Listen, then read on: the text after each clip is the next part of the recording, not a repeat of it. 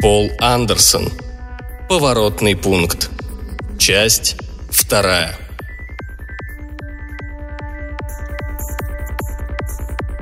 Балдингер поставил на стол стаканы и бутылку ирландского виски. «Окей», — сказал он. «Действие этих таблеток почти прошло, и нам нужно немного взбодриться». «Да, пожалуй». Хараши загробастал бутылку. «Интересно, каким будет их вино, когда они его изобретут», – задумчиво протянул Лежен. «Замолчите», – сказал воин. «Им это не удастся». Мы уставились на него. Он сидел, подрагивая от напряжения, в ярком люминесцентном свете, заливавшем унылую тесную кабину. «Что вы, дьявол, вас побери, имеете в виду?» – наконец спросил Хараши. – если они научатся делать вино хотя бы в половину так же хорошо, как все остальное, оно пойдет на земле по 10 кредов за литр. «Как вы не поймете?» – закричал воин. «Нам нельзя иметь с ними дела! Надо скорее убираться прочь с этой планеты! И... О боже, зачем настолько занесло сюда?» Он начал неуклюже шарить по столу в поисках стакана. «Ну ладно», — сказал я. Тем из нас, кто хоть раз удосуживался поразмыслить об этом, давно было ясно, что когда-нибудь люди неминуемо встретят форму жизни вроде этой. Человек, что он такое, чтобы делать из него пуп земли? «Наверное, это звезда старше Солнца», – кивнул Балдингер. «Она не такая массивная, поэтому дольше находится в главной последовательности». «Дело вовсе не в том, какая звезда старше», – сказал я. Миллион лет, полмиллиона, сколько бы там ни было, это же пустяки с точки зрения астрономии или геологии. Вот в развитии разумной жизни... «Но они же дикари!» – запротестовал Хараша. «Как и большинство разумных существ, что мы встречали», – напомнил я. Да и сам человек большую часть своей истории прожил дикарем. Цивилизация – каприз природы. Она не появляется сама по себе – Например, на Земле все получилось потому, что Средний Восток начал пересыхать, когда ледник отошел. Дичи стало меньше и пришлось что-то предпринимать. А машинная цивилизация, основанная на науке, это еще большая случайность, результат совершенно исключительного стечения обстоятельств. Зачем жителям Джарил идти дальше техники неолита? Им это ни к чему. «Зачем им тогда, если они еще в каменном веке? Такие мозги!» – возразил Хараши. «А зачем они были нам в нашем каменном веке?» – отпарировал я. «Чтобы просто выжить, они не были абсолютно необходимы. Пятикантроп, синантроп – все эти узколобые ребята и так прекрасно обходились. Наверное, эволюция, внутривидовая борьба, половой отбор – все то, что развивает интеллект, продолжает подталкивать человека вперед, пока не вмешивается какой-нибудь новый фактор вроде машин. Умный джарилец имеет больше вес, занимает высокое место в обществе, у него больше циновок и детей – так все и идет. Вот только условия жизни у них слишком просты, во всяком случае в эту геологическую эпоху. Здесь, насколько я понял, не бывает даже войн, которые бы подталкивали развитие техники. До сих пор у них просто не было случая заняться точными науками. Вот они и использовали свой изумительный разум в искусстве, философии и социальных экспериментах. «Интересно, какой у них в среднем индекс интеллекта?» – прошептал Лежен. «Бессмысленный вопрос», – ответил воин мрачно. «Разработанная шкала обрывается где-то около 180. Как тут будешь мерить интеллект, который настолько выше твоего собственного?» Наступила тишина. Было слышно, как вокруг корабля шумит ночной лес. «Да», – задумчиво сказал Балдингер. «Я всегда отдавал себе отчет, что где-то должны быть существа поумнее нас. Вот только не ожидал, что человечество встретится с ними на моем веку. Уж слишком микроскопический отрезок галактики мы исследовали. И потом, я всегда думал, что у них будут машины, наука, космический транспорт. Они у них и будут, сказал я. Если мы теперь улетим, начал Лежен. Поздно, сказал я. Мы уже дали им эту блестящую погремушку науку. Если мы сбежим, они сами отыщут нас через пару веков, самое большее. Хараш ударил кулаком по столу. «Но зачем нам улетать?» – загрохотал он. «Чего вы, черт подери, боитесь? Сомневаюсь, чтобы все население этой планеты достигало 10 миллионов. А в Солнечной системе плюс звездные владения миллиардов 15? Ладно, пусть жарилец умнее. Ну и что? Разве до сих пор мало было парней умнее меня? А мне на это наплевать, если мы делаем с ними бизнес. Балдингер покачал головой. Казалось, его лицо выковано из стали. «Все не так просто», — сказал он. «Вопрос идет о том, кто будет господствовать в этой части галактики». «А чего плохого, если джарильцы?» – мягко спросил Лежен. «Возможно, и ничего. Они вроде бы вполне приличный народ. Но...» Балдингер выпрямился в своем кресле. «Я не собираюсь быть чьим-либо домашним животным. Я хочу, чтобы моя планета сама решала свою судьбу». С этим не приходилось спорить. Мы долго-долго сидели молча, размышляя над случившимся. В нашем представлении гипотетические сверхсущества всегда были где-то бесконечно далеко, а потому безопасны. Ни мы на них не наталкивались, ни они на нас.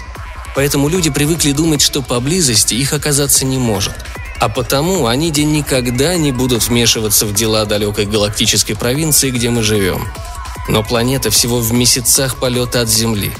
Народ, средний представитель которого гений, а их гений – вещь и вовсе непостижимая для человека – они без сожаления бросят свой мир и ринутся в космос, полные любопытства, энергичные, способные совершить за 10 лет больше, чем мы за столетия. Они неминуемо разрушат нашу созданную ценой таких усилий цивилизацию. Мы сами сдадим ее на слом, как примитивные народы прошлого уничтожили свои богатейшие культуры перед лицом более высокой цивилизации Запада. Наши дети будут смеяться над ничтожными обветшалыми триумфами своих отцов – они бросят нас, чтобы последовать за джарильцами в их смелых начинаниях. И вернуться подавленные неудачей, чтобы провести остаток своих дней, создавая жалкое подобие чужого образа жизни и мучаясь от бессилия и безнадежности. И так будет со всеми остальными разумными формами жизни. Если только у джарильцев не хватит сострадания оставить их в покое.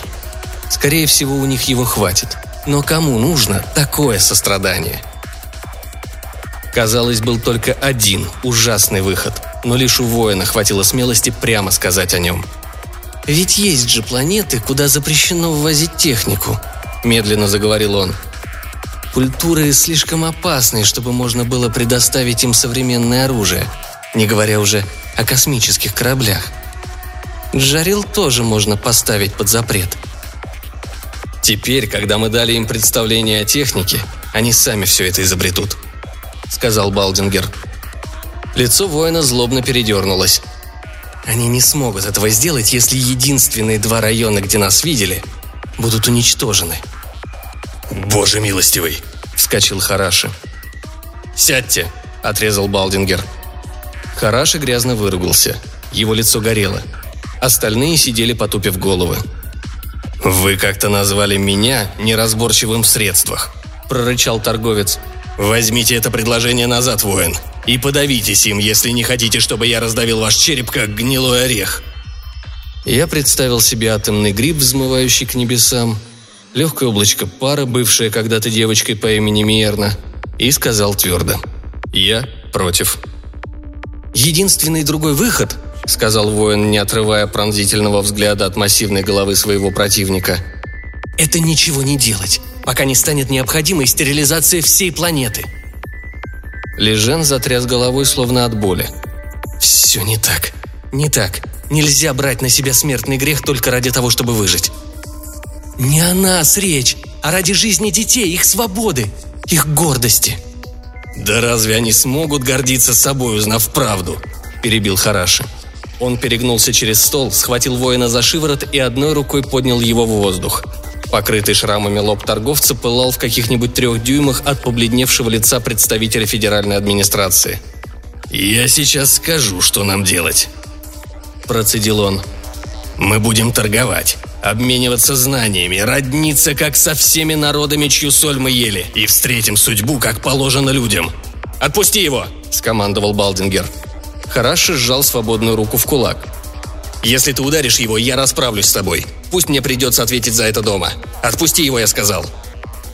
Хараши разжал кисть. Воин покачнулся и осел на пол. Торговец тяжело опустился в кресло и спрятал голову в ладонях, стараясь взять себя в руки.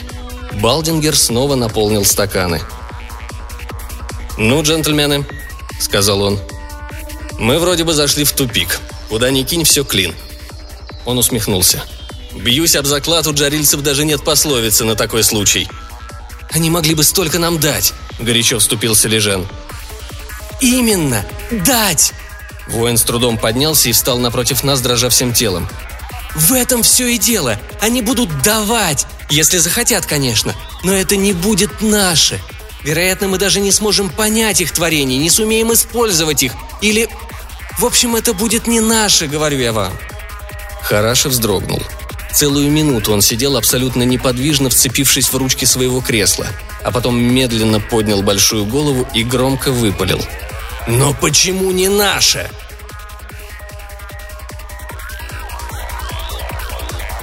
Мне все-таки удалось поспать несколько часов, пока не начало светать. Потом первые лучи, проникавшие сквозь иллюминатор, разбудили меня, и больше уснуть не удалось. Навалявшись вдоволь, я спустился на лифте и вышел на поляну. Вокруг царила тишина. Звезды уже гасли, но заря на востоке еще только занималась. В прохладном воздухе из темного леса, обступившего поляну, доносились первые трели птиц. Я сбросил башмаки и прошелся босиком по мокрой траве. Я почему-то не удивился, когда из леса появилась Миерна, волоча на поводке своего драматерия. Она бросила поводок и кинулась ко мне.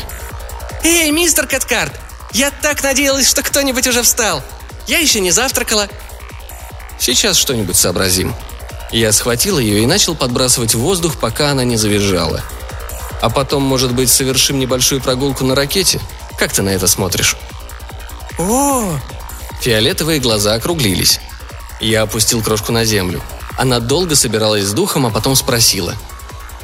«До самой земли?» «Нет. Боюсь, что на этот раз капельку поближе. Земля ведь далеко». «А когда-нибудь в другой раз? Ну, пожалуйста!» «Когда-нибудь? Наверняка, малышка. И ждать не так уж долго». «Я полечу на землю! Я полечу на землю!» Она крепко обняла Драматерия за шею и прижалась к нему. «Ты будешь по мне скучать, большеногий пучеглазый самый сильный из зверей?» «Не пускай так грустно слюни. Может быть, тебя тоже возьмут? Возьмем его, мистер Каткарт. Это такой хороший драматерий, честное слово. И он так любит крекеры». «Ну, не знаю. Может, возьмем, а может и нет», — сказал я. «Но ты полетишь, обещаю тебе». Любой житель планеты, если захочет, сможет посетить Землю. А захочет большинство. Я уверен, что Совет одобрит наш план. Ведь он единственно разумный. Если не можешь превзойти... Я погладил Мейерну по головке. Строго говоря, дорогая ты моя малышка, ну и грязную же штуку мы с тобой сыграем. Подумать только. Вырвать тебя из этой патриархальной дикости и швырнуть в горнило гигантской бурлящей цивилизации – ошеломить нетронутый мозг всеми нашими техническими штуками и бредовыми идеями, до которых люди додумались не потому, что умнее, а потому что занимались этим немного дольше вас. Распылить 10 миллионов джарильцев среди наших 15 миллиардов. Конечно, вы клюнете на это. Вам с собой не совладать, да и соблазн велик. А когда вы наконец поймете, что происходит, будет поздно отступать, вы окажетесь на крючке. Но я не думаю, что вы сможете сердиться на нас за это – ты станешь земной девочкой. Конечно, когда ты вырастешь, тебя ждет место среди тех, кто правит миром. Ты сделаешь колоссально много для нашей цивилизации и будешь пользоваться заслуженным признанием. Все дело в том, что это будет наша цивилизация. Моя и твоя. Не знаю, будешь ли ты скучать по этим лесам, по маленьким домикам у залива, по лодкам, песням и старым сказкам, и, конечно же, по своему дорогому драматерию. Но в одном я уверен. Родная планета будет очень скучать по тебе, Мирна. И я тоже. «Пойдем», — сказал я. «Пора готовить завтрак».